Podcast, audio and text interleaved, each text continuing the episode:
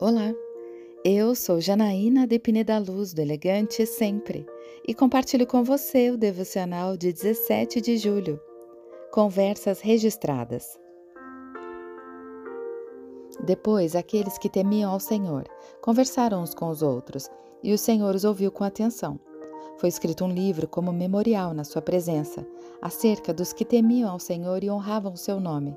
No dia em que eu agir, diz o Senhor dos Exércitos, eles serão meu tesouro pessoal.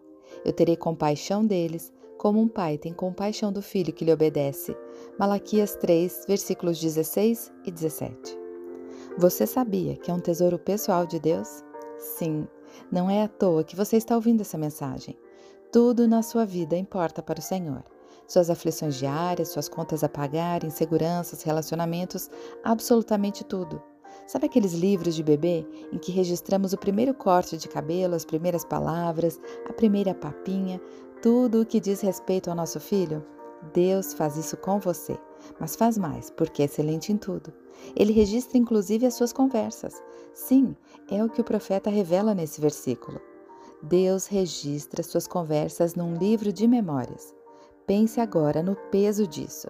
O que você conversa com as pessoas? Fala mal dos outros pelas costas, debocha, ridiculariza, zomba. Agora pense Deus registrando tudo isso. Portanto, siga as orientações bíblicas sobre o que falar, para que possa se apresentar diante de Deus sem ter do que se envergonhar. Não tenha conversas inúteis. Evite as conversas inúteis e profanas, pois os que se dão a isso prosseguem cada vez mais para a impiedade, segundo Timóteo, capítulo dois, versículo dezesseis. Não fale nada mal ou que não tem certeza sobre os outros. Guarde a sua língua do mal e os seus lábios da falsidade. Salmo trinta e quatro, versículo treze. E se o que for falar não ajudar a pessoa, simplesmente não diga nada. Nenhuma palavra torpe saia da boca de vocês, mas apenas o que for útil para edificar os outros, conforme a necessidade, para que conceda graça aos que ouvem. Efésios quatro, versículo vinte e nove. Eu quero orar com você. Pai amado, obrigada porque o Senhor registra tudo o que eu falo, porque me amas.